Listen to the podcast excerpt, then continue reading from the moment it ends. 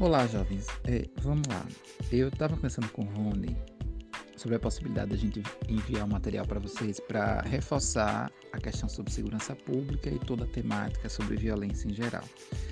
É, então, eu estruturei aqui uma aula para a gente falar não só de, de sistema prisional, mas de aspectos mais gerais para que vocês já recebam né, todas as, as as propostas de redação que Rony vai enviar para vocês ligado a essa temática e já vão adiantando, né? E aí, é, como é que eu posso ajudar vocês, né? Para trabalhar na questão da argumentação, alguns dados, algumas reflexões e também propostas de intervenção.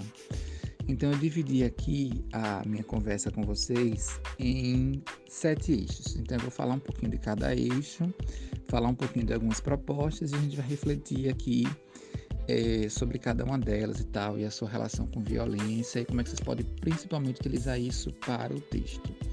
Então é importante deixar isso frisado aqui. Tudo que eu falar aqui tem uma vinculação sociológica, tem uma reflexão sociológica, mas é principalmente voltada à produção textual, beleza?